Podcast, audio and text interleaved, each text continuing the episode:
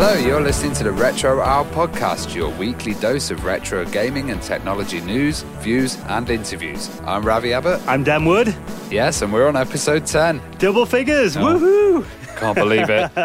Who'd have thought that when we started the show back in January? Yeah. 10 episodes in. We're finally there. So now we've got to hit 20 Dan. Well, actually, it's quite a good week to mention this that we are now, um, according to the officials at iTunes, new and noteworthy. oh, yes, we got an email today telling us. So, Now, that this was, I will just say, it was spam that we got, wasn't it? yeah, it was spam, but um, thank you guys for listening to us on iTunes. Also, we've got, I think, 61 likes extra this week, which is quite good from last week. On Facebook. Yep. Yeah, so um, yeah, thank you so much if you liked us on Facebook. Actually, if uh, you want to find out what we're up to each week, good way to find out, isn't it? When new stuff's going on and uh, all the shows and events we're going to be at over the summer.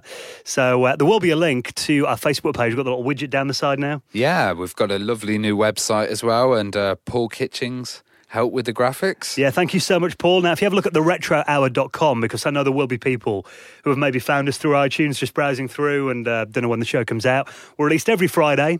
Uh, download it from iTunes, our website, the retrohour.com. The same place you'll find all the show notes as well, because I get a load of people messaging me going, I listen on a podcast client, but I can't read the show notes. So Yeah, if you want to so find them, they're all available there. they are. And now we've got a few other podcasts we want to give a little mention Yeah, to this week. you've been cheating on us, haven't you, Dan? I have. I was on a podcast called um, the Way Back When podcast. ah. Now, this is a new one. He's only on episode number four now, I think. Um, a chap called Wayne who got in touch with me. He's a British guy. Um, and it's really, he has a different person on each week for about 45 minutes to an hour and talks about their history in gaming and technology and um, what their interests are, you know, and how they grew up with computers and all that kind of thing.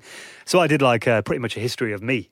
Yeah, so if you want to hear a history of Dan Wood, then it'll be in the links. Well, he's actually got he's got some big names on as well. Um, Shannon Morse, you know Snubsy from Hack Five Oh, and wow. Tekzilla and that. So Oh, I think she's on his next episode. So, guy's called Wayne. He's lovely. We'll leave a link in the show notes if you want to check out his podcast. We've got another podcast as well, just to mention, which is RGDS Podcast. And they've just done a great one on the music of Golden Axe 2 and given us a shout. So we'll return the favour. now, every week on our show, we bring you a notable or noteworthy guest, and we've got a good one this week. Yes, we've got Andrew Barnabas, the guy who did SWIV. also did some great PlayStation titles. You know, he's just a demo scene master of sound and he's kind of telling us about all his getting of samples and kind of all the old school guys, how he managed to blag his way into the industry. it's really good stories, actually.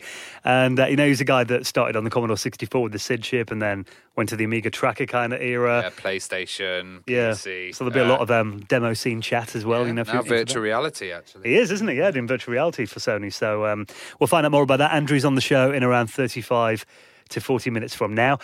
Now, getting on to this week's big news stories then, Ravi. Yes, so we have the Nintendo PlayStation. The boot ROM has been discovered and distributed. Now, obviously, this was a massive story. Was it last summer? Yeah, It yeah. first came about. Now, for those who missed it, if you were living under a rock about a year ago is now, um, obviously, the you may not know this, but the Sony PlayStation was actually a project that kind of came out of Nintendo, wasn't it? Yeah, it was um, kind of uh, uh, against uh, Panasonic, wasn't it, or Philips? I think yeah, it was it was basically meant to be the answer to um, the, the Mega CD on the Mega Drive and Yep. the Philips CDI. So what um, you know, everyone at the time was building their own CD consoles. So Nintendo went to um, Sony, who did the sound chip for the Super Nintendo, didn't they? Sony. Yeah. So they said, oh, we want a CD add-on. So they were working together on this project that was going to be called the Super Nintendo PlayStation. So that was going to either be an add-on to the, the Super Nintendo or an all-in-one device. Now, about a year ago, uh, this guy who turns out had no interest in gaming at all, he was going through his attic, and I think his dad used to work for Nintendo or Sony, and he found one of these Super Nintendo PlayStation prototypes in a box in his attic. Yeah, people didn't believe it when he posted a Yeah. picture online. People were like, "What the hell is this?" Everyone It's, called uh, BS, didn't they? They were yeah, like, "Oh, you, yeah. you've made," because it was actually yellowed a bit, wasn't it? Like consoles do. Yeah. And they're like, "Oh, it's so easy to do. Just use a bit of paint or something." You know what I mean? But it was like, it turned out he didn't want to power it on, which I think kind of added to the mythology of this. Because a lot of people were saying it hasn't been turned on for like, you know, 25, 30 years. If you just plug it in with the wrong power supply, because this guy knew nothing about electronics, Yeah. it might just go bang and then you've lost the only kind of source of this super rare. This is probably the rarest gaming prototypes ever been found, I'd say. Yeah, isn't it? well, absolutely legendary status. Well, yeah, you think you know this this charted the the move away from Sega and Nintendo was like the, the leaders to Sony and where they came from and the PlayStation project. So uh, anyway, they took it to a gaming show in Japan at the back end of last year, got it verified, and uh, they actually got it powered on, and it you know booted up and everything as well. Now, there's a website called Retro Collect, um, which is a really good website. We do actually use them for a bit of news on the show. Yep. Um, but they've done an article here saying that the boot ROM has been leaked to them. And they're saying that um, you know you can put it on an Ever drive well. actually load it on an actual Super Yeah. Nintendo. Now they're looking at it here. They've got um, a little screenshot of this Super Disc uh, BIOS kind of boot screen booting on a, an, an emulator, but they've done kind of a strip down looking at the hex code and all that as well. And uh, they've actually done a bit of research into stuff like the patent numbers that are in here, and they've actually matched that up on you know Google Patents. You can search all the old Yeah. patents from back in the day. They've uh, linked this up to a patent that was filed by Sony in 1991 by the Sony Corporation. So if it is a fake, someone's done a lot of research in this. Um, and apparently it boots up and gives you the, you know, this, we can see it here on the screenshot, the Super Disc boot screen. And it says no CD system available, it yeah, says I think it actually says that on the PlayStation prototype as well. So even even on the prototype, you know, you're not booting it into the emulator; it still doesn't read the CD. So, did, did the CD drive not work on this prototype, the fan then? I don't know. I think it might have been powered. Okay. Mm-hmm. but it wasn't connected if, with the firmware or whatever. I think looking at this, all they said is it's pretty much just a Super Nintendo with a CD-ROM drive in there. I don't think there's any extra kind of you know PlayStation hardware and that kind of stuff. So you're not going to be able to run PS1 games. But if they do manage to get kind of you know if you can put this on an EverDrive, maybe you could hack like a, a cheap CD-ROM drive into the side of your Super Yeah, Nintendo. yeah, and- just just create one, or, or you know, they may be able to hack the firmware or do some really dodgy stuff. but then you could have you know Super Nintendo games that are like six, seven hundred megabytes. So Ooh, yeah, that might be kind of cool. Yeah, yeah. exactly. Yeah, so. yeah. There could be actually, you know, more to this than just a curiosity. I think, you know, now that this is in the wild, maybe people will start to uh, finally use something from 1991. get get the nerds on it. Now, speaking of uh, new developments in the world of CD, it seems we talk about a new CD32 compilation every week at the moment. Yeah, the scene's thriving, and people seem to be just releasing compilations all the time. And this one is the Dizzy collection, the ultimate Amiga Dizzy collection. Actually, Now, are you a fan of Dizzy? I am. I've I've actually uh, been a CD 32 collector myself. I've got a copy of the Big Six, which is kind of six Dizzy games. Mm-hmm.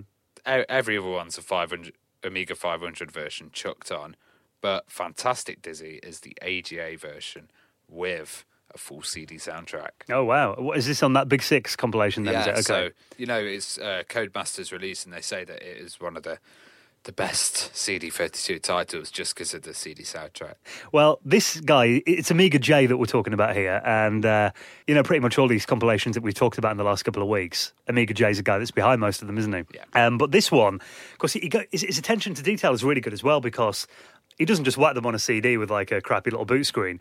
He puts like all the artwork in there, gives you a nice menu that you can select from. But even more importantly, I think, he remaps all the controls to the CD32 controller. Yeah, and like looking here, you know, they're not very big games. Like Fast Food Dizzy, Kwik Snax, and Fantastic. I used to have that on one disc, and uh, I think Kwik Snax was never officially released as well. So some of these are a bit uh, iffy. These dig- Dizzy games, but uh, you know, Well, I mean, Dizzy was it was it was an eight bit game originally, wasn't it? Yeah. So um, I know there were ports to sixteen bit platforms, but yeah, I think I had a compilation floppy that had stuff like um, Stunt Car Racer on there, an X copy, and it had loads of utilities.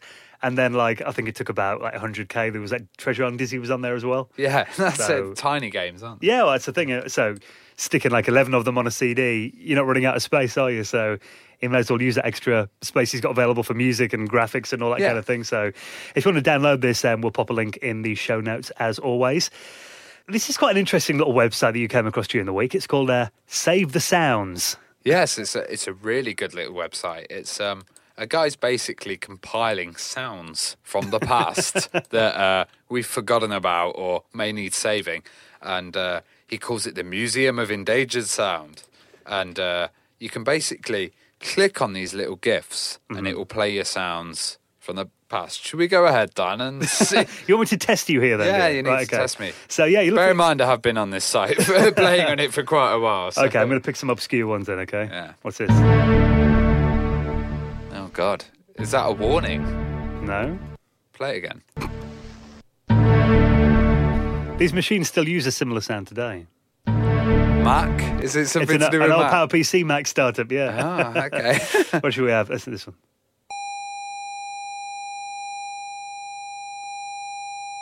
And this is not a modem. Dial tone or no? Oh yeah, uh, dial up 56k, isn't it? No. No. it's not a modem. This is a Sinclair Spectrum loading. Oh God, I'm I'm sorry, I'm not a Spectrum guy. People are probably going Sinclair Spectrum, shouting at the radio now. Do you have another one? What's this Yeah. one? ICQ.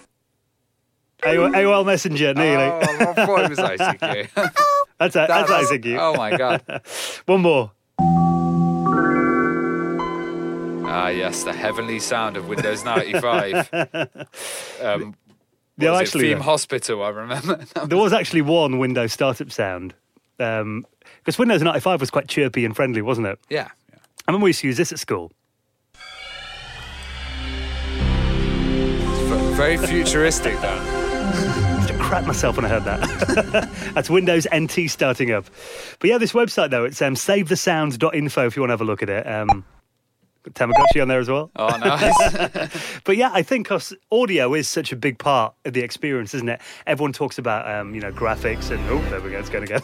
Everyone talks about the graphics and uh, you know the, the packaging and the actual systems, but I think audio is generally kind of a forgotten part of the experience, isn't it? It really is. You know, when you play people old games and stuff, they go, "Oh, I didn't know it sounded this fabulous." Mm-hmm. Yeah, And yeah. That's always the first thing that they say. You know. I think it's kind of up there with like smells, isn't it? As well, it's kind of like you know something that can just transport you back. So uh, I think it's important to preserve this stuff as well because um, there can't be many other websites where you've got you know a dot matrix printer. Sound effects. And I so- guess uh, you know the lifespan of some of these stuff was quite small. Yeah, so well, I like mean, you know the messaging services and stuff. So I was watching there's a show that's been on the BBC recently. It's called Back in Time for the Weekend. Have yeah, you seen that? yeah, yeah. I've been watching that. It's great. Yeah, it's a family. If you haven't seen it, it's a family who um, they every episode they move into a different decade, don't they? And they yeah. live their so life. They, they start from like the, 50s, uh, 50s yeah. and go up to modern. Well, even into the future. They're doing future tech as the next one. Well, the last one was um, 90s, 90s, wasn't it? Yeah. Really? But I think the biggest thing, and even the girl in the show, she's only about 15. Um, they got like a PC and then they got like one of those iMacs, didn't she? And she's Yeah. saying we only got that three years ago.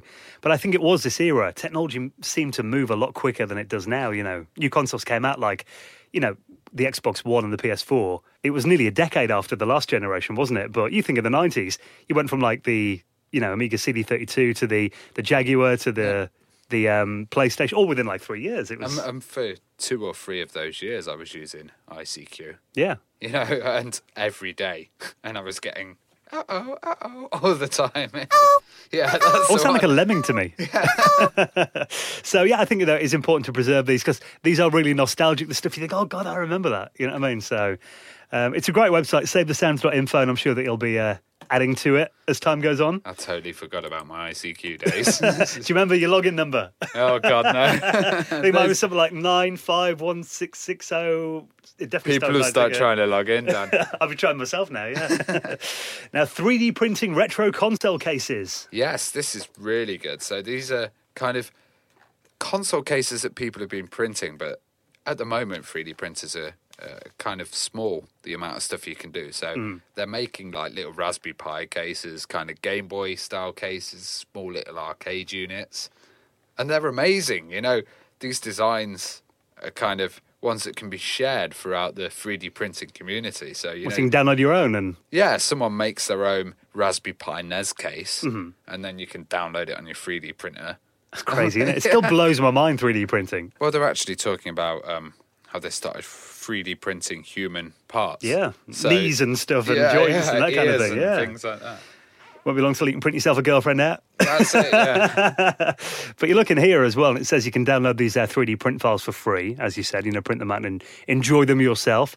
Um, I mean, there are even websites you can use where you can send the files and they'll send it back in the post to you. but these aren't crappy consoles as well. There's like this NES looks giant. Have you seen the real- PlayStation? Look at the PlayStation one. How cute Yeah. is that? It's amazing. But these are, I mean, we talked about the Raspberry Pi 3 last week, and these um, these fit the Raspberry Pi 3.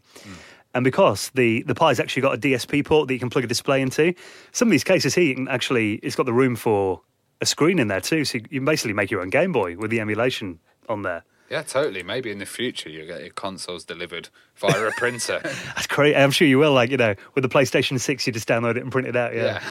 So uh, you'll pop a link in the, in the show notes if you want to check these out. Very, very interesting, though.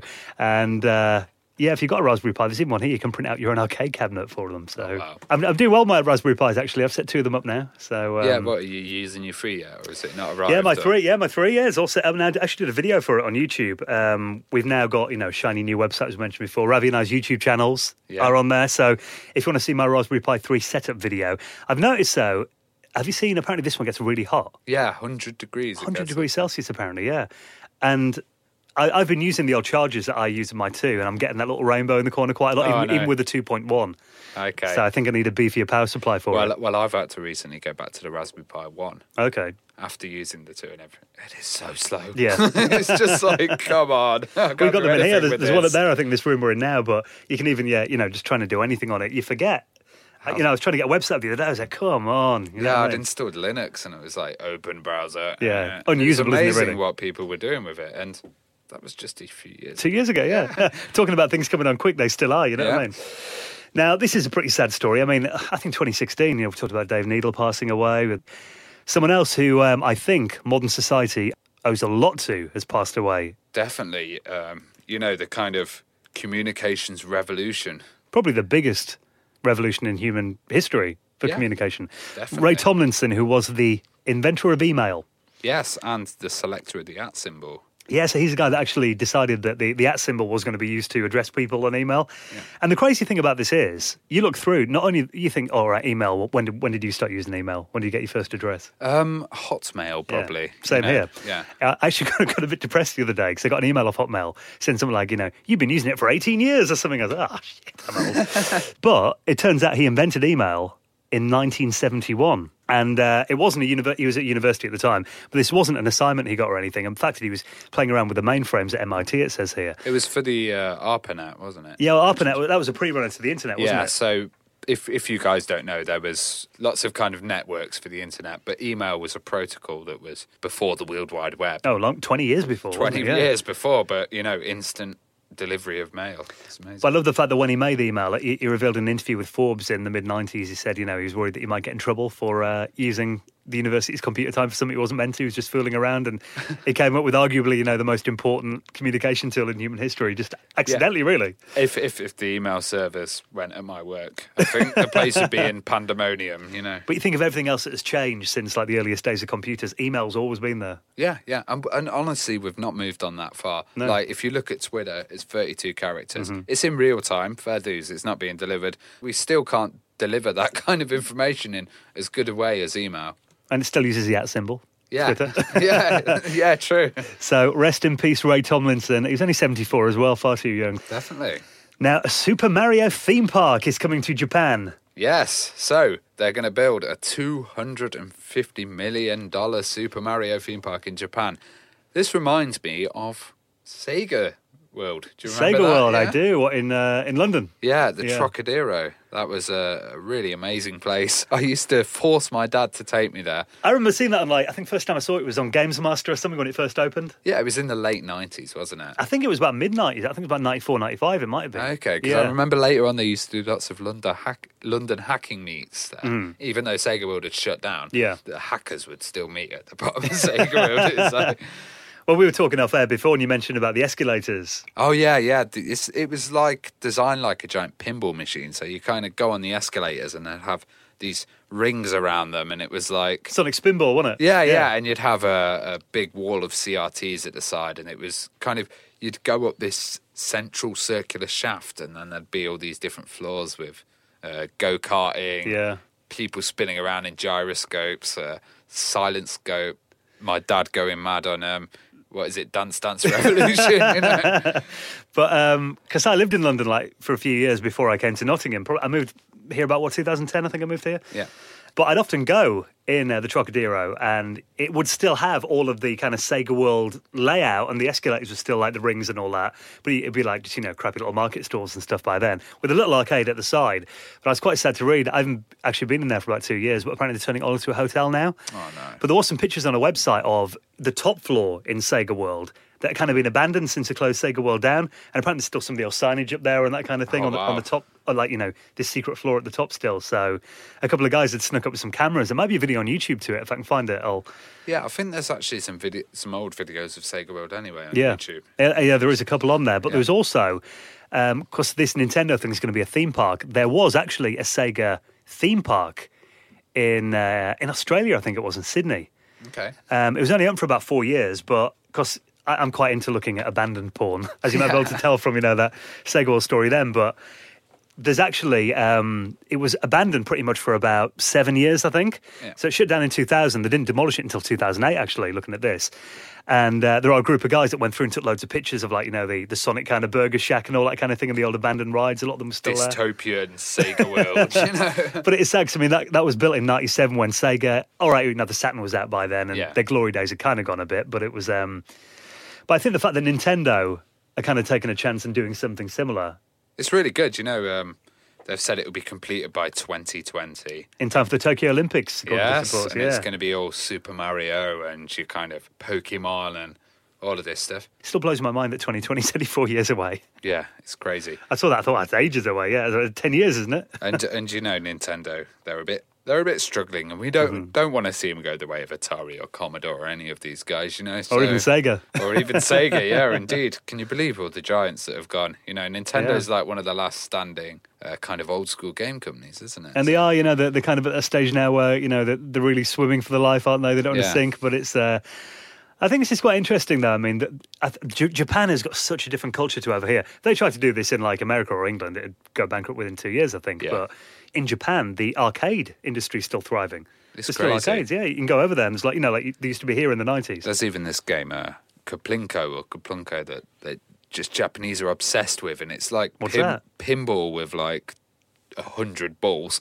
and you've just got to We find it in bars and all that kind of Yeah, yeah, and they just sit there playing it. But I think, you know, because. Sega do make arcade units still, don't they? But I think they're pretty much exclusively for Japan now. Yeah. Although that said, in Nottingham, there is a new little arcade that's opened here in town. I saw in uh, the Corner House in Nottingham. I was there on Saturday. And Mm. Oh, I saw photos of you bowling with I your was, missus. yeah. That was the, yeah. It's a great little arcade, though, and they've got some of the. Um, it's kind of the you know the Sonic um, basketball one from. Yeah, it's yeah. probably from about 2000, 2001 because it's got the old, you know, Sonic Adventure logo on it and all that. The crazy thing that I saw was um, I, I actually went past there the other day Mm-hmm. and I saw that they had a lot of Android games like Crossy Road. If you've ever played, And they've got Crossy Flappy Road. Bird there as well the Flappy screen. Bird, yeah. and you've just got a big button and you've Yeah. just got to bash it, and it's like taking these mobile casual games onto a giant arcade Mm. Yeah. unit. Actually works quite well. Because I've always said, you know, I miss the days of going to arcades, and I was in town with the missus on Saturday, we had a bit of food, and then I just walked past it. I was like, she's, oh, yeah, it's been there about seven months. I was like, what? Why didn't you Exactly, tell me? yeah. So we, I dragged her in there, and we're playing there. There's Outrun 2 cabinets in there You, and stuff you as see well. the Star Wars one? They've got a full Yeah, I didn't have a go on that Star though. Wars. But yeah, it's it's just cool to go and hang out in an arcade again. It felt very different to what it did back in the old days. Maybe Mm. it's because I'm an adult now, but I imagine if you went to one in Japan, it'd probably feel kind of similar. Maybe you know. yeah, yeah. Maybe there'll probably still be guys smoking in there. But yeah, if you're going over for the uh, the Tokyo Olympics, make sure you have a look at this Super Mario theme park opening in 2020. 250 million pound investment. yeah, if they've not spent the 250 million on saving themselves. Yeah, actually, yeah, we, we might need it for the Olympics. Actually. now, uh, have you heard of AmiKit? I have, and I used to write guides for it for the um, EEE PC, which was this tiny little Asus PC back in the day. Was that the first netbook? Yeah, yeah, yeah, I remember that yeah. thing. Really slow. Well, um, yeah, it was, wasn't it? Yeah. Netbooks didn't last very long, did they? That was a phase that came and gone. Yeah, it'd give you like cripple your fingers. Yeah, soon yeah. I remember trying to type. You'd have to use your little pinkies. Yeah. But um, AmiKit, if you haven't heard of it, it's um, to put it simply for guys that are not into Amiga emulation. It's basically a bunch of programs that you can install on an Amiga emulator, and it gives you all the most used essential programs. And And, it's uh, all set up as well, isn't yeah. it? So, like, you want to go on the internet, you just load it up and open a browser. the It's- browser's already included. Too, yeah, isn't it? yeah, It's not like you have to install everything and do it through this massive configuration slog. And it even makes it look sexy. They put all modern icons on there. as an FTP like Oh yeah. server Well, built in. one thing I don't like about it is why have you got a start menu on there, dude? Remove that. but yeah. I noticed that as well. Do you remember the stage in the mid '90s there when all Amiga users had there's so many start menu clones being Amiga released? Start yeah, like this, yeah, yeah. why does everyone want to be like Windows? You know, I mean, we hated Windows a couple of years ago. Well, Um, actually, I was watching that Fine Brothers video. Uh, we know about the Fine Brothers controversy, but Yeah, yeah. they had a really good one, which was kids using Windows 95. oh, okay. and that's just come out today. And the hilarious part was that um, they had a monitor on top of CRT, and they would just sit there and turn the CRT on. Thinking it's a computer. Yeah, and it's like no, you've got to turn the actual unit on underneath, you know. God, man. And that was the first use of the start menu. But even know, like- '95. Even now, you know, on on a modern desktop PC, you'd still have to turn the monitor and the PC on separately. It proves that they don't even use desktops, doesn't it? Yeah, you know, they're yeah, probably yeah, still with a modern just- desktop. yeah. Uh, but getting back to this um, AmiKit, Ami, AmiKit X, so they're using kind of the, the Mac terminology there. AmiKit 10. Yeah. They've just released a preview of it. Now, there is um, Aeon, who make um, a lot of the Amiga OS 4 boards. They've actually come out with this thing called the Alice laptop. I'm gonna try and remember what it was. Amiga like uh, uh, in uh, creative emulation. Not- I think you got every single one of them wrong, actually, Ravi. it was a laptop incorporating a classic experience. oh, there you go. So uh, this is really just a standard PC laptop that um, comes pre-installed with Amiga emulation on board. But you can run, um, like all your old games and all that, with WHDLoad. It's emulating 68K. But with this new um, version of AmiKit, you can also run Linux apps straight Oh, on the. Amiga's workbench. Okay, that's So, really good. Well, they've released this video today, video preview, and it shows VLC playing a video on the Amiga's workbench. Wow, that's pretty useful actually because there's not a lot of things that are compatible. You know, Office suites Amiga lacks a lot on. Mm-hmm. Yeah. So you know, you could just open, I don't know, LibreOffice or yeah. And looking at it as well, I mean, it runs in kind of a, a window here that looks a bit like, you know, when you open um, UAE, for example, on Windows and you get it in a, it's in its own environment, which it is at the moment, but I'm sure it's, they can do like transparent kind of skins and stuff to make it look like it's part of the OS, which I'm sure, you know, they're probably going to be working on a bit more. Um, but this, uh, I love what they're calling this, uh, this uh, Linux kind of um, layer in there. It's called Rabbit Hole. So it's kind of like, uh, you know, like Alice in Wonderland, Yeah, through the through one, the- yeah, yeah, So it's, uh, And also, you can get this on a, a USB stick. Which Yeah, can, quite yeah. cool. So Yeah, you you, could order it. just like go and stick it in any machine and boot off the USB. I think. We'll pop a link if you want to find out a bit more. This is a, a news article on Amiga World. Now, I thought this is quite an interesting uh, talking point. Getting them started right was the uh, the subject on Okay. um, on Reddit, and uh, I've seen guys on 4chan, are probably in like their 30s now, They've got kids and they want to get the kids into gaming. So what they've been doing is, you know, they say, I want my son to have like, you know, a good all-rounded experience of gaming. So he's not allowed a, a Wii U, he's not allowed a PlayStation 4, he's got to have an Atari 2600. That's all he's allowed. and then next year, he's allowed a Super Nintendo for, no, a NES for a year. Luddites. Yeah, well, it's like pretty much they want their kids to experience gaming from the beginning Yeah. up till now because they think it'll give them some kind of uh, more of an appreciation of it.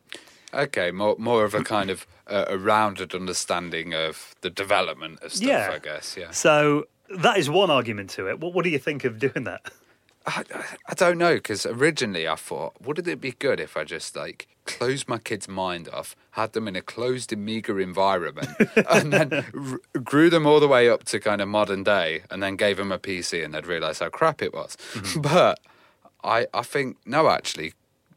There's so much good stuff out there for kids at the moment. The Raspberry Pi, you know, everyone's starting to learn coding on it. You don't need to go back to that old stuff you know, there's new stuff. There's uh, kind of gyroscopes, accelerometers. There's uh, Bluetooth. There's loads of really cool stuff that they can do. So I think it's kind of making your kid irrelevant. Yeah. it's like dressing your kid in flares when it's not the seventies. Yeah, yeah. You know, Well, there's this article on the Onion of this. Uh, you know, it's a fake article, but this dad who uh, didn't want his daughter to listen to Justin Bieber and that. You know, he- she got to listen to proper music. So there's a picture of her with like a Talking Heads vi- on vinyl. Yeah, yeah. And she's like, "Oh, gee, thanks, Dad." You know, what I mean? like, but like in the playground. Have you heard the new Madonna song, "Just Like a Prayer"? And You it's know what I like, mean? what are you on about?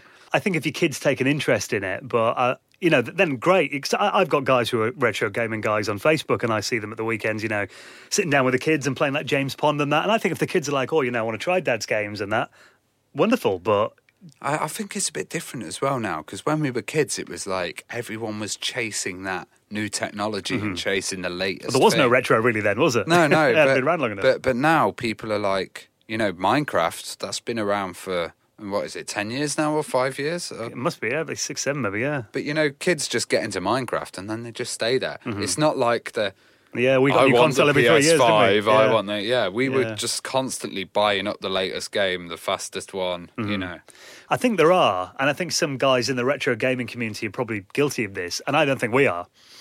But guys who kind of just live in the past. Yeah, yeah. I, fe- I think they do. They're, they're not willing to accept that, Mm-hmm. you know, stuff's going to move on. And that's quite bad, actually, because then they're always doing comparisons and it's like they're totally different things, you know.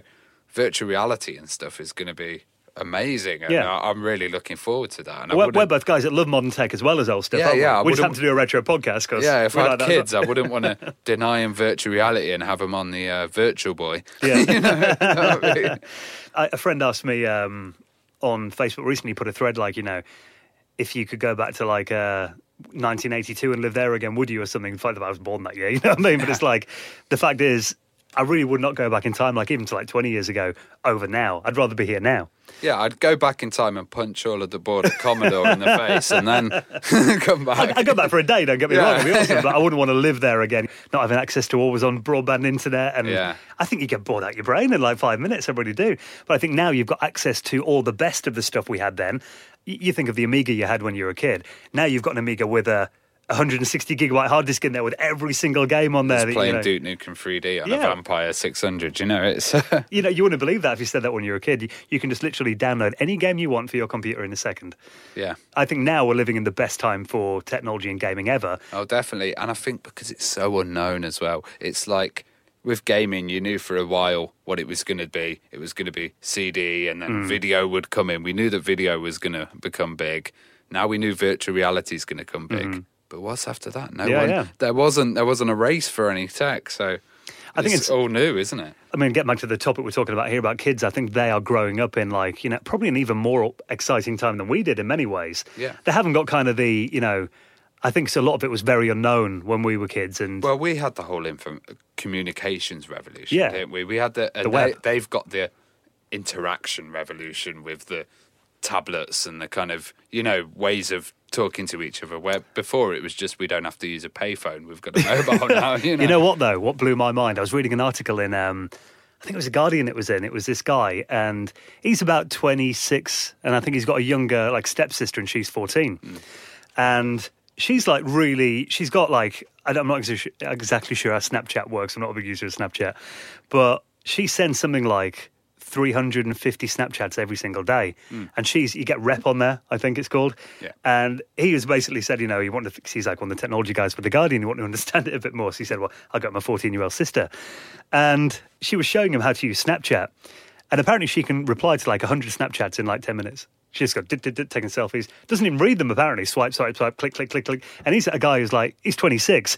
You'd still consider him a young man, but he's like, I couldn't get my head around this. I'm like, teenagers are communicating in such a different way. They are, And using totally. technology, way, you know, we can't get our heads around it. It's like, we're, Totally. in, we're in our and, it- 30s and now. it's but- also that constant kind of access as Yeah. well. You know, it's like if they're not talking to you on WhatsApp or Facebook, it's on another Snapchat or Yeah. you know, there's no getting away from it now. Yeah. You know, before we could like chat to people and then go and watch TV with your parents, Yeah. top of the pops, and then you know. But now it's just bam, bam, bam, bam, bam. If you bam. didn't log onto IRC, you know, you wouldn't hear from them like a week. You know yeah, I mean? yeah, but it's it. like or if the person wasn't online, Yeah. you know, know. all, all the kids are doing that now, and I think you know, if you only give them a Commodore 64, they're going to miss out on quite a lot, aren't they? They'll just try and get a Twitter client or something. well, you can do that, can't you? so next story then, MAME. Ah, mate. A MAME is wonderful, um, especially you know we said then about things that blew our mind today that we didn't have when we were kids. Having every single arcade in your house. Yeah, that you can run on pretty much anything. Yeah. You know? Well, now MAME is uh, open source. Oh, excellent. That's great because it's it's a really good engine for just playing kind of arcade images. Well, I've just read something. Can you believe that MAME's been going for 19 years? Oh wow. So good. after 19 years, um, they basically tracked down everyone that's ever contributed to this project. Apparently, it took them the last 10 months to get in touch with everyone. Everyone's basically said, you know, that's fine. Um, release it under uh, the general public license GPL. The fact that they've now made it open source, I'd imagine that's going to mean that you know people can bundle it with projects and you can do. yeah, yeah. So you could probably get it preloaded on Yeah. Mm-hmm. hardware now, and it'll make it a lot more easier for people that don't have this kind of niche configuration geeky knowledge. Yeah, it's quite hard to set up sometimes, isn't Yeah, it? You know, especially with ROMs and stuff like this. Yeah, what we mentioned before, the ROMs, you can get them from archive.org, you know, as a, a massive torrent if you want them. But um, people are probably going to make their own kind of builds of this now, maybe unofficial kind of, well, you know, it doesn't have to be unofficial anymore or official. Yeah. Different versions of it. And so it's quite cool to see where it'll go, you know, port to other platforms and that kind of There stuff. There might be like kind of mods coming out for it, or, or weird, yeah. weird things that will do different stuff. Even just looking at it and seeing, like, you know, how it works is quite interesting, Yeah, isn't it? yeah. You know I mean? Now, this is a headline that really uh, leapt out at me when I read it. Um, Nintendo is bringing back the SNES. clickbait. Now, there is. Um, I've got a Wii U and I've got a 3DS as well, and the, for a couple of years now, they've kind of had this. Um, I can't remember, it's some like the some virtual Nintendo store or something. What it is, it's, it's basically running old Nintendo system games okay. on their modern that, platforms. that you can download. Yeah. Yeah. Okay. So it's all DLC. You know, you get it off um, the Nintendo store. Uh, but they are going to be bringing out um, a special edition of the 3DS XL that looks like an old Super Nintendo. Oh wow, this looks really nice. This reminds me of the PlayStation 4. They did a Oh, the like- 20th anniversary edition Yeah, or the whatever. it was. original one, yeah. yeah. That I remember the PS4. That was grey, wasn't it? And the buttons Yeah. were all like the triangle and that, like on the original. Uh, but this, you're looking at it here, so it is. You know, it's a 3DS XL, um, but it's got the the styling of the top of the Super Nintendo or the Famicom because it's a Japanese model. super respect for having this. Like it would look so cool playing on it. Well, it is. It's that old grey colour scheme, and even the buttons are like you know the same um, blue, red, yellow, and green like they were on the SNES. Uh, they are saying that this is only going to be released in Japan, apparently, though. so um, it'll become rare and expensive, and it'll well, be really good. Nintendo stuff's expensive as it is, isn't it? But Yeah. yeah, so it's uh, well, there's no plans yet apparently, but um, it's going to sell for 190 dollars apparently in Japan. So Okay. worth a trip out there to get a few of these, isn't it? and uh, visit the arcade while you're out there as well, Yeah, and the yeah. uh, the theme park. Check out the Olympics. Do it all. uh, right, then, final topic. Um, this is quite interesting. Haunted video games. Should have saved this for Halloween, Dan. I'd have forgotten by then. You know, my brain works. Now, uh, this is a new game. Um, it's a roguelike game, so it's t- you know turn by turn, mm-hmm. and it's called Spellraiser. Now, there's an alpha available now that you can download for free if you want to try it out, and it's kind of it's they say it's a haunted video game from 1981. That's the premise. And looking at it, it's very kind of Tron looking, isn't it? It's all that neon and yeah, yeah. It's kind of an above view thing as well, isn't it? Yeah, so you know, it's a rogue game pretty much. So the story is that it is an old video game from 1981 um, that got abandoned, never got released apparently due to um, problems in development and testing, and then someone's found this code in like a warehouse 30 years later, uh, converted it to modern systems, and then it starts taking on a sinister life of its own. Apparently, Well, I'm watching the trailer at the moment, and every five seconds, this crazy kind of kaleidoscopes keeps looks like it's in. glitching, Yeah, doesn't it? Yeah, so- yeah. So um, it- there's even stuff like DOS code and all that in there as well that you kind of go into. So I think it looks really cool. You know, for someone who I, I do get a nostalgic kick off that kind of visual style anyway. Yeah, yeah, and these kind of uh, video game legends, which are, are really interesting. You know, these kind of little stories about the past and what might have happened. Well, this got us looking at um, an article that I read a few years ago. Um, it's on a website called listverse.com. And this is the top 10 creepy video game urban legends. okay. Now, I'll mention two of them on here, two of the most famous ones. Um, one of them is called Kill Switch. Yep. Now, apparently, this was a game that really existed in 1989, um, and it was made in the uh, Soviet Union just before the fall of it. Before Okay. that went in, and in- they had Tetris coming from the Soviet Union and Yeah, others, yeah. so it's yeah. Soviet games, didn't the government actually own them, didn't they? I remember seeing the guy from Tetris didn't get any money or something, Which is interesting because they were selling well in America Yeah. during the Cold War. which, exactly, yeah. Bizarre. Uh, but apparently, this was one of the first survival horror games. So in this game, you had two characters to pick from. You could either be a little girl or a demon. Okay. and uh, you had to abandon, you know, go through an abandoned coal mine and battle the monsters and demons and all that. And uh, most people would pick the demon because it's cooler than playing with a little girl. But apparently, um, nobody ever managed to complete the game with the demon because when you did, just as you got to the end, this game would completely erase all traces of itself from your hard disk permanently. That's amazing. So, like, yeah, you wouldn't be able to copy it. Yeah. Or, yeah, yeah. No one knew the way, you know, you play the game, it get deleted. If you know, if this was true, there probably would be some code out there somewhere. Yeah, you'd think, but you know, it is an urban legend. Urban How- myths. However, it got more interesting when we got to 2005. Now, an unopened copy of this game, apparently on a physical format. Um, well, you think you'd just reinstall it, wouldn't you, if it was on a floppy or whatever? But there you Yeah, go. yeah. Copy Um, that floppy. But um, apparently, it surfaced on eBay and it was bought for uh, seven hundred and thirty-three thousand dollars Wow. by a man from Japan. Now, he meant to do um, a series of YouTube videos documenting the gameplay and showing and all that, but apparently he only posted one video, and that was him sitting at his computer screen crying. and no one's ever heard anything about it since. That is so surreal.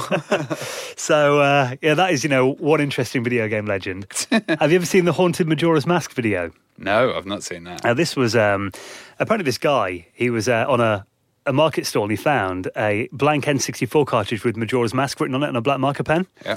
And um, when he put the game in, he noticed there was a save game on the cartridge called Ben. So he ignored it and tried to start a new game, but found out that apparently all of the other characters in the game would still call him Ben in the game. Okay. So he deleted the file off the off the cartridge and thought, right, you know, this has pissed me off. And then he found the game had become really erratic, like the music had started playing backwards apparently in the game, and uh, his character got followed around by a statue, basically Link following himself around the game with a creepy smile on his face. And then the next day, boots up the Ben file is back on the cart again, along with a new file that just said drowned underneath. So he had Ben drowned. That's what it was. Wow. And then every time he played the game, those two files would appear and creepy messages would appear across screen. His character would just instantly die in the game. You're scaring me, Dan. So, but I think the most famous one, and we'll finish on this, is um, an arcade called Polybius. Polybius. Okay. Now, apparently, this, this appeared, this mysterious black arcade cabinet, in the early 1980s, around the time of like, you know, Tempest and Pac Man, Asteroids, all that kind of thing, in an arcade in Oregon. And it was the only one of its kind. And all the kids that played it suffered health problems after, including amnesia, blackouts, nausea, seizures, headaches, night terrors. And in some, some cases, apparently, a few kids committed suicide after playing this game. Wow. Apparently, the guys that worked in the arcade said they didn't know where it came from, and every now and then some men in black would come and kind of fiddle around with the circuit boards in the back. So Maybe it's a really crap company or something. You don't know. bad refresh rate. But there was. Yeah. It was referenced on The Simpsons when Bart was in an arcade once. And you can see there is a, a Polybius arcade next to him, and it says property of the US government on the bottom of it. So Wow. Well, on this kind of theme, it, there's a really good book called Ready Player One, which is about to become a movie, and uh, that's all about these kind of. It's about a virtual reality future and stuff, but it all goes back to these arcade games, Tempest, all of mm-hmm. these kind of little tricks in the game and stuff, and it's a really good kind of imagination of it. So check that book out, Ready Player One. if you're nostalgic for the old arcade days. Right, guys, thank you so much for checking out episode 10 of the Retro Hour. Can't believe it. and of course, you can get the show every single Friday from the website, theretrohour.com. iTunes, if you listen on there, please do leave a review. We always appreciate the feedback. yeah, and YouTube as well. Subscribe and drop us a comment. And uh, check out the shiny new website at theretrohour.com. Now, we'll leave you with this week's guest. A little Yes. chat about the uh, old school demo days. Andrew Barnabas is the man.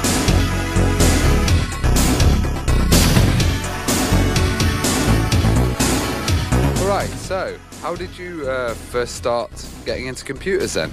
I was just a bit of a geek right from a very early age. My mum remembers that even age three or four, when the guy would come round to fix the washing machine, little three-year-old me would be very interested to see what it looked like inside. Realised I was a bit of a nerd, and then, uh, so age seven, enrolled me as the youngest member of Croydon Computer Club.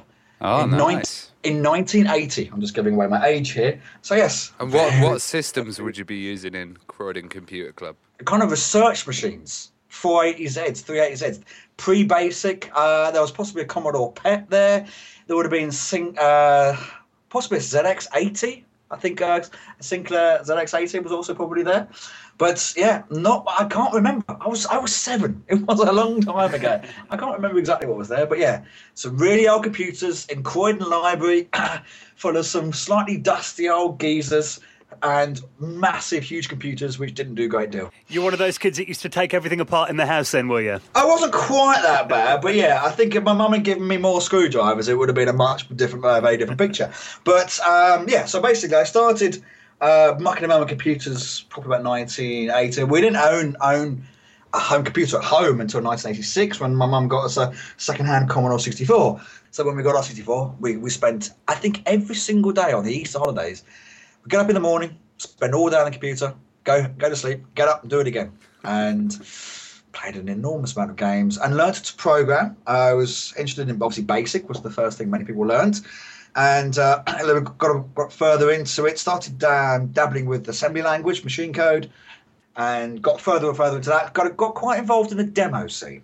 Um, first by responding to adverts on Zzap!64 magazine. Originally, just a sort of, I think they just called it pen pals in the back of the mag. Uh, at the back of the mag, and you literally sort of send off a letter to somebody and go, "Yes, I'd like to sort of swap stuff with you." And then I, I remember right from the word go, somebody sent us. Uh, a five and a quarter inch floppy full of uh, it had a I think it was a music disc actually. I think it was like a music by uh, some some at that time demo scene composers. I would never seen anything like it. Or at that point, we'd just literally seeing business stuff and games.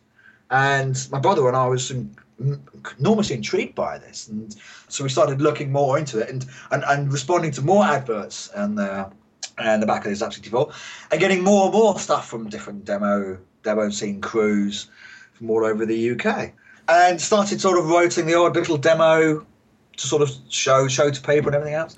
You asked me how I got into computers, but uh, what's sort of an interesting parallel is that it's almost exactly the same time I was getting into music. So this is why the two interests sort of became um, pretty obvious to kind of join together. I, I was on. going to say, with the Commodore 64, though, I mean, you were essentially banging the metal a lot of the time, weren't you, with the SID chip? It was, if you're doing it in basic, even that, it was pokes and peaks and that kind of thing, wasn't it? It was. Uh, Future Composer was um, was a little bit more involved in that, fortunately, because they had it was quite they had like a built-in drum set, for example, built-in bass sounds and everything else. So you were simply choosing kind of one of the presets which they uh, which they which they'd already invented. But the great thing about it is, I loved. I mean, I loved Rob Hubbard's music. He was always my, someone regarded me as the Elvis of the '64. Yeah. Um, Martin Galway, David Whittaker Ben Dalglish, all the, the, the big famous UK um, composers. But then I also, but then when Maniacs of Noise kind of made this uh, marvelous entrance, I forget what year they sort of came in, 87, 88, doing a lot of music for some of the Mastertronic games, which again being rather poor from that part uh, in those days, could only really afford the 199, 299 games rather than the, the enormously expensive 999 games. And uh, and the music they had on those games were also equally brilliant. But they and you could tell, being being kind of reasonably well known and successful on that, you, you all all the composers of those days had to write their own music engines. They couldn't just pick one off the shelf. So you could tell a, com- a a Rob Hubbard track. Many cases simply because of the sounds we use, in the same way that you, I could quite identify a David Whittaker one, less of Ben Dalglish and a bit more um, Martin Galway, but Maniacs of Noise had a very distinctive sound. And so when I could, when I managed to get hold of Future Composer, uh, then that was clearly for me. That was what I was going to wanted to want to write. For. I guess um, you could start using your knowledge of music notation and kind of stuff, and then using it with the computer. Then once this software came through, Well, that's that's again, I think one of the reasons why it it made so much more sense to me is because a lot of people I know who are also sort of dabbling in music in the 64 demo scene, most of them were predominantly programmers. They were very they had very little sort of formal musical training. Whereas I gone to musical school learning those instruments. Music was I was already uh, pretty close to getting. I felt I had already got my GCSE music when the Amiga arrived. But anyway, so that was all well and good. But then when the Amiga arrived, what really changed for me was when someone showed me Soundtracker, the first, the the original uh, tracker program. The reason why that was so much more successful for me is because the way it way you could see and effectively debug the music, it was all displayed in front of you. Whereas on on the Future Composer, you, all you would see was like a zeros, a page of zeros and ones. After seeing that, I was just immediately hooked. Well, I mean, even as a kid who- who came from the 8-bit scene, I was the same as well. Did you find it was like it was like a quantum leap, wasn't it, going from like the Commodore 64 to the Amiga? Just in everyday, you know, the graphics, the the GUI, for example. You know, before you jump into BASIC when you turn your C64 on, did you have to like retrain yourself quite a lot then? I, I suppose like anything else, it's I I'd, I'd already experienced it from the from the likes of going over to friends friends going over to mates' houses who had a lot more money than we did. Mm-hmm. So they always had the newer thing much earlier than we did. So I'd already seen the 64 many years before we had one, and the same way I'd already seen the the Amiga, and I was immediately so jealous. I remember going over to a friend's house in probably 87, 88, and they just got hold of Starglider 2. And just looking at this, I was just absolutely blown away by just how amazing it looked compared to, the 64. And then from a musical perspective, I think there were, let me think, there were two tracks which immediately s- s- kind of shone way above everything else. It was like, oh my god, that's real, real music. It was the title sequence, the uh, kind of the opening bits of actually it was a Tim Follin track from a game called LED Storm. Mm-hmm. It was just kind of a nice sort of synthy, washy bit before some guitars and beats came in. I remember thinking, that just sounds amazing. But the other one as well was uh, Chris Hulsbeck's R-Type. Oh yeah. When I first saw that, I was like, oh, that is just an again real samples from. I mean, most of the samples were the core game one, but very well done. In fact, I, in fact, I believe I nicked the snare drum from uh, from R-Type. I used I've used it on many tracks of my own. Have you revealed that before? Well, that's another thing as well. That's that's that's all, also made this more of a challenge, I suppose, is that in my sort of education landscape as well as I am the music landscape. This is about 1989 90. I just finished this musical school. I went to a local sixth form college, did A levels, and course in music and computers. getting getting to meet more people. Because obviously at that point, when you get to A levels, there were more and more people who were specialised in doing music like you were. Most of them, if they wanted to express themselves musically by writing stuff, the only way you could do that cheaply was using a four track, uh, which was effectively the old cassette format. Mm-hmm. But rather than just using effectively stereo on one side, stereo on the other time, it used both sides of the tape at the same time to enable you to record four different inputs. Yeah, I remember those little mixers you could get, the uh, Yeah, four track yeah, mixers, no, yeah. right. And I realised that the Amiga, with its four channels of eight bits samples, was my equivalent. It's exactly the same thing for me. I had I had four channels which I could do whatever I wanted. I could sample whatever I could get hold of. But again, the the limitation I had was no money. Therefore, my I didn't have any sound sources. I didn't have any synthesizers. I didn't have any samplers. So I was first tracks were yeah just pretty much getting hold of soundtracker discs, which obviously was a piece of piss. I can say piss, can't I? Like piece of piss to, uh, to nick uh, to nick the samples and slowly build up your own collection of stuff. And of course, Soundtracker when it first was well shipped, posted to me, it, it came with these this famous ST-01, Yeah. um, the original Soundtracker sample. No sound sources of my own. I would try and acquire as many sounds as I could from other, basically ripping sounds from other people's modules and using their own stuff. Uh, I then went out and managed to find, I bought a master sound sample for 30, 30 pounds, uh, which simply had a, uh, a mini jack. And then I could go and plug in what I wanted. So I could borrow my mate's portable CD player and fire in and stuff. And, and the great thing about it is you start listening to music in a slightly different way. You get hold of your pop stuff, you get hold of your albums, and you listen to stuff to see for exposed instruments. I can sit there and go, oh, that's a that's a drum loop. It starts with a drum loop on its own. I'm having that. Uh, oh, it's a brilliant bit there. It's just, just, just, just, just gone down to a bass guitar. There's a nice long bass now. I like that. Thank you very much. And then thinking again, where can we get a hold of, uh, of some new sounds? Now, I was already becoming quite friendly with a guy I met at a demo scene party uh, who lived in uh, North London. He went by the name of Dark Elf. He had an Amiga 2000 with a hard drive. Those days, that was rocket science, seeing stuff load that quickly. And uh, he and I would spend a couple of weekends together um, uh, playing games and eating Chinese food and other, watching films in the cinema. And his dad was a, um, I think it was a sound recorder, sound engineer for, it was a CBS or NBC, one of the big news uh, news places. And in fact, he was he went and captured sound for during the Iraq War. But as a result, he had a uh, really good home setup for uh, for sound. He had a couple of Nakamichi Dragon tape players, which were two grand. They had like Dolby S, which I'd never even heard of. Best quality tape I'd ever seen. He also had a portable, I think it was portable Sony Walkman, but again, one, one you could record to. And so that was again that that was a game changer. He was quite a big lad, so he could put that so he could hide the the machine kind of under his left armpit. However, have a uh, a mini jack would come down through his coat, with whatever was wearing in his arm, in his sleeve. And then we would go to, to music trade shows, walk around, put on a suit to look vaguely respectable to try and somehow blag a press pass or some kind of company pass. And then go up and go, wow, there's the new Yamaha keyboards, the new Roland keyboards, and this is this.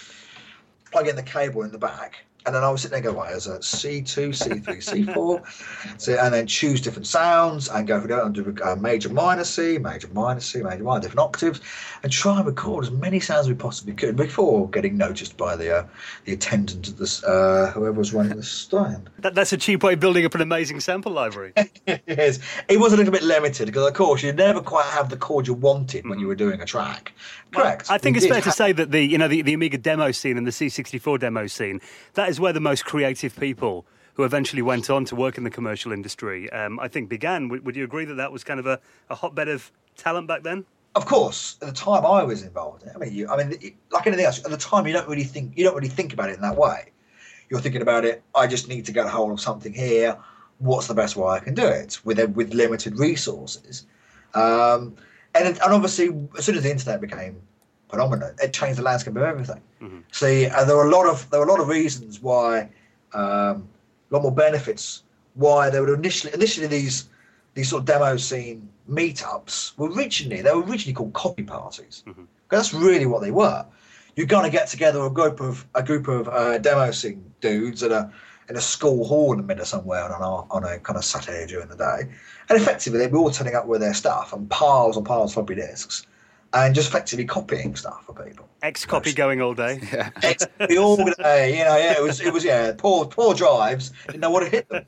I suppose I didn't really know, but from my perspective, I was I'm guessing that the reason why the demo scene kind of grew from that, and therefore that's why that's why and that's because that's because, that's where the meetings became more prevalent in terms of let's also while we're copying the games, let's add some other stuff to spice up. Let's look see let's see what other demo people have brought along with them. Let's make it into competition. Let's see let's get some artists to come together and bring a you know they've done a great bit of work in Deluxe Paint. Let's put them over an art competition. Let's have a let's go they go a load of composers turn up with a copy you know with their with their latest modules. And let's see where a music competition goes. I could see it evolving clearly from there. But initially, I believe that the reason why it all started in the first place is because they were effectively copying stuff. So you had the uh, group of guys, you had the collection of samples. How did this lead to you getting to do your most famous tune, Swiv? um, well, okay. Um, the initial start. In fact, I've actually just written this. Uh, I actually wrote a sort of a tribute yesterday because rather sadly, I don't know if you're aware, there was a guy called uh, Fergus McGovern, who mm-hmm. was the uh, managing director yeah. of Probe Software, which was a big games developer back in the uh, 80s and 90s. Rather sadly died uh, all of a sudden on last, I think it was just over a week ago. Yeah, we covered it in our show last week, actually. Very sad news. Yeah, it was. And uh, he was based in Croydon. So I, I will sort of regard this tag because it's sort of vaguely relevant. Croydon, obviously, being where I'm from. Um, then what happened is that uh, I was beginning to go to these sort of demo scene events and I started entering music competitions. I, I think the first one I, I entered, I, I came third, and the second two I, I won. So um, I was getting noticed by people who were there. And there were a lot of people there a few years older than me who were, who were in the demo scene, but they actually worked in the games industry. And they would quite happily say to me, can't say to me, you know, this, this I think Brian those days, this stuff is good enough to go into games. And I was, you know, I'm a 16 year old kid. Know, I'm not going to be thinking that's a real person's job. Why am I doing that? But I did sort of go away and think about it. Went, you know, maybe they are. What's the what's the worst that can happen? So, being from Croydon, I looked up and uh, and there were two local developers, a company called Grand Slam and Probe Software. I contacted them both, and Probe invited me to their offices. And they offered me, uh, they basically just started listening to some of the music. And Fergus, the guy who ran the company, walked into the meeting and sort of had a little listen to my very basic, simple modules at the time and liked them. And there on the spot said, How about would you like to kind of write, write music for this game called Supremacy? And I was like, uh, Okay, uh, come and write it in our offices. But they wanted an orchestral score. And the truth is, I had no orchestral samples at all. I had no access to anything like that at all. So I really wasn't a cat's in hell chance that I would have a go. And I've obviously I've never even tried to write an orchestral piece of music, let alone on the Amiga. So of course that was never really going to happen. So it ended up being actually written by uh, Jeroen Tel, one of the uh, Maniacs of Noise guys, who'd done some brilliant work for them, probably won a few other games, mostly most renowned for their work on Turbo OutRun for Probe. Anyway, so it didn't happen. But what it did do it did sort of make me think, because I remember being in that in that rather hot, sweaty uh, office of theirs, and thinking, I, I like this. This is cool. This is a wicked place to be. So during the summer holidays of that year, 1990, I rang up all the the companies which advertised in Zzap!64, the uh, rather big magazine at the time. Got the standard fob off for most of them. I literally rang up and said, "Who does music for your games?" So they put me through to another member of staff, and they would put the yes, please by all means send in a, a floppy disk of your work, and we'll put you on file and blah, blah, blah. the polite fob off, but with the possible it might actually go.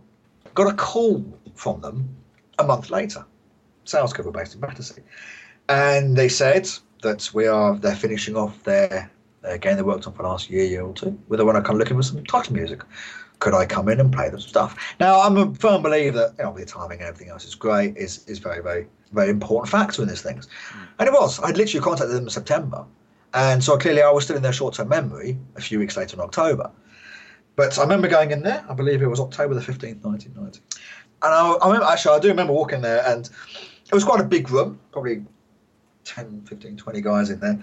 And they had a computer in the corner and Amiga 500 in the corner. And I was so nervous that I literally fired it up and just stared at the screen. I refused to look around. I was just so nervous of what I just came out. So I blinkered myself, stared at the screen, and just basically slowly played um, played game. You know, played a, a track which I'd written for whatever reason, either just for fun or for demo. And there were kind of a fair few guys laughing and joking and milling around in the background, and uh, I would just sort of play a track. And there's one track which I'd written for um, a demo which hadn't been released called Decimation. They all went quiet. Again, refusing to lurk around and thinking, they hate it, it's awful. The, uh, the producer tapped on my shoulder and said, um, We would like to buy this piece of music as the title music for our game. I was like, Really? Uh, okay. And uh, I think for me, what made it particularly poignant was the fact that, um, yeah, the high school music. In fact, I think the high school music from Swiv has the snare drum, which I pinched from R Type. Sorry, Chris. I'm going to fess up to that now. It got a lot of use, didn't it, that snare drum? I believe I used the same snare drum sample that he used in R Type because it's a brilliant snare drum sample. And it's a really good tune as well. Like the samples, I love them at the beginning, and then it goes into the 80s vibe. It's like great. It's very 80s. But again, I was, and, and the funny thing is, I wrote it originally for, I could even vaguely remember, they showed me, the guy who was writing the demo and the group Ecstasy I was in, uh, he showed me kind of ideas of what he was going to do. So I wrote, I'd written it to kind of match the three different areas of the um, of the demo. Demo actually never got finished, so it was largely pointless. But I'd written the sort of the '80s drum bit for like a kind of more actiony bit, and the opening sort of more ethereal bit for again for sort of a spacey type thing he was doing. So yeah, it was a very for me. I can still listen to it now and thinking I knew what that was supposed to be attached to. It's like kind of a dark gothy 80s or kind of, you yeah, know. It totally is, and uh, I forget exactly where I I got the samples from a variety of different places. But yeah, it was one of those strange things, and it was great to sort of suddenly see people people lift up and and sort of get so. And I got ah, it's funny as you say that. I still get emails about it now, twenty five years later. Wow. But anyway, so uh, so then for the next trade show uh, we went to, I think uh, Bobby and I were trying to blag our way in, and uh, this time we had to, rather than just giving our names, we had to give a company name. And so we decided to make up a company name of Dense Design. Dense Design, because his computer name was Dark Elf, and my computer name was Nightshade. So D N S, Night design, it's quite, it's alliterates quite nicely, we'll just do that. And I hadn't really thought about trying to get more work and everything else. We were just simply like, just sort of still buzzing from the fact that we'd done we'd done SWIV.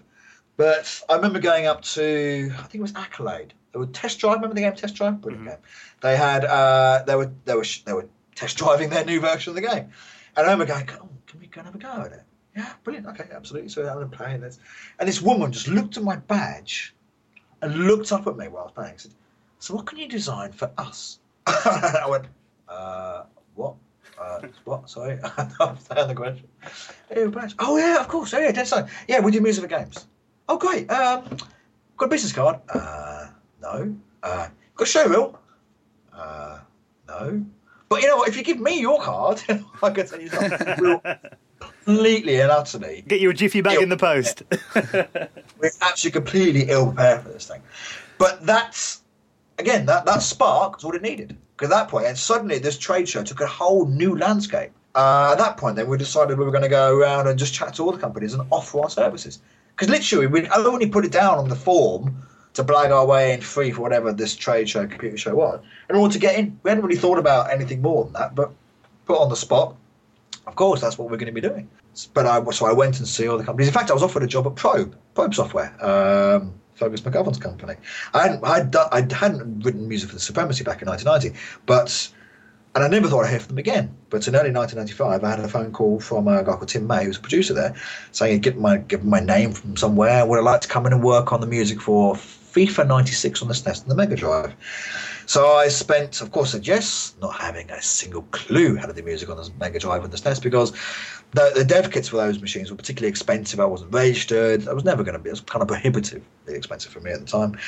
But I knew a little bit about them from a technical perspective. So I went in there and worked with their wonderfully talented in-house guy called Andy Brock.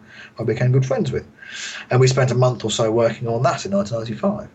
And in fact, they offered me a job. But at that point, I had already uh, agreed, uh, been to a trade show and visited a studio in Cambridge, where I live now, uh, a company called Millennium Interactive. I'd known about them for a number of years. I'd never got any work with them because I was working with a guy called Richard Joseph. They, the reason I chose to go for a job there is because they had they had built simply the best recording studio I had ever seen a games company build. Um, they spent about a third of a million quid, if I'm right. Wow. Um, and back from a purely audiophile geek perspective, they had 32 track Pro Tools back in 1995. In 1995. Well, obviously after that, So- with, with with games, though, I mean, you kind of went from that, you know, the, the digital kind of, you know, your Pro Tracker stuff, and um, but then you went to CD audio around that time as well. Did you notice that was a massive change? Well, that was probably the single biggest change because you were going from synth chip music, or basically music being generated simply by the, the sound chip of the device you were working with, to sample sample bit samples being triggered on the Amiga and the, the SNES and to a lesser extent the Mega Drive, and uh, and then of course, but what really what made CD what sorry what made uh, digital audio available was basically advent of CD-ROM, but yeah, again, it all changed. I would say the most well, the most popular.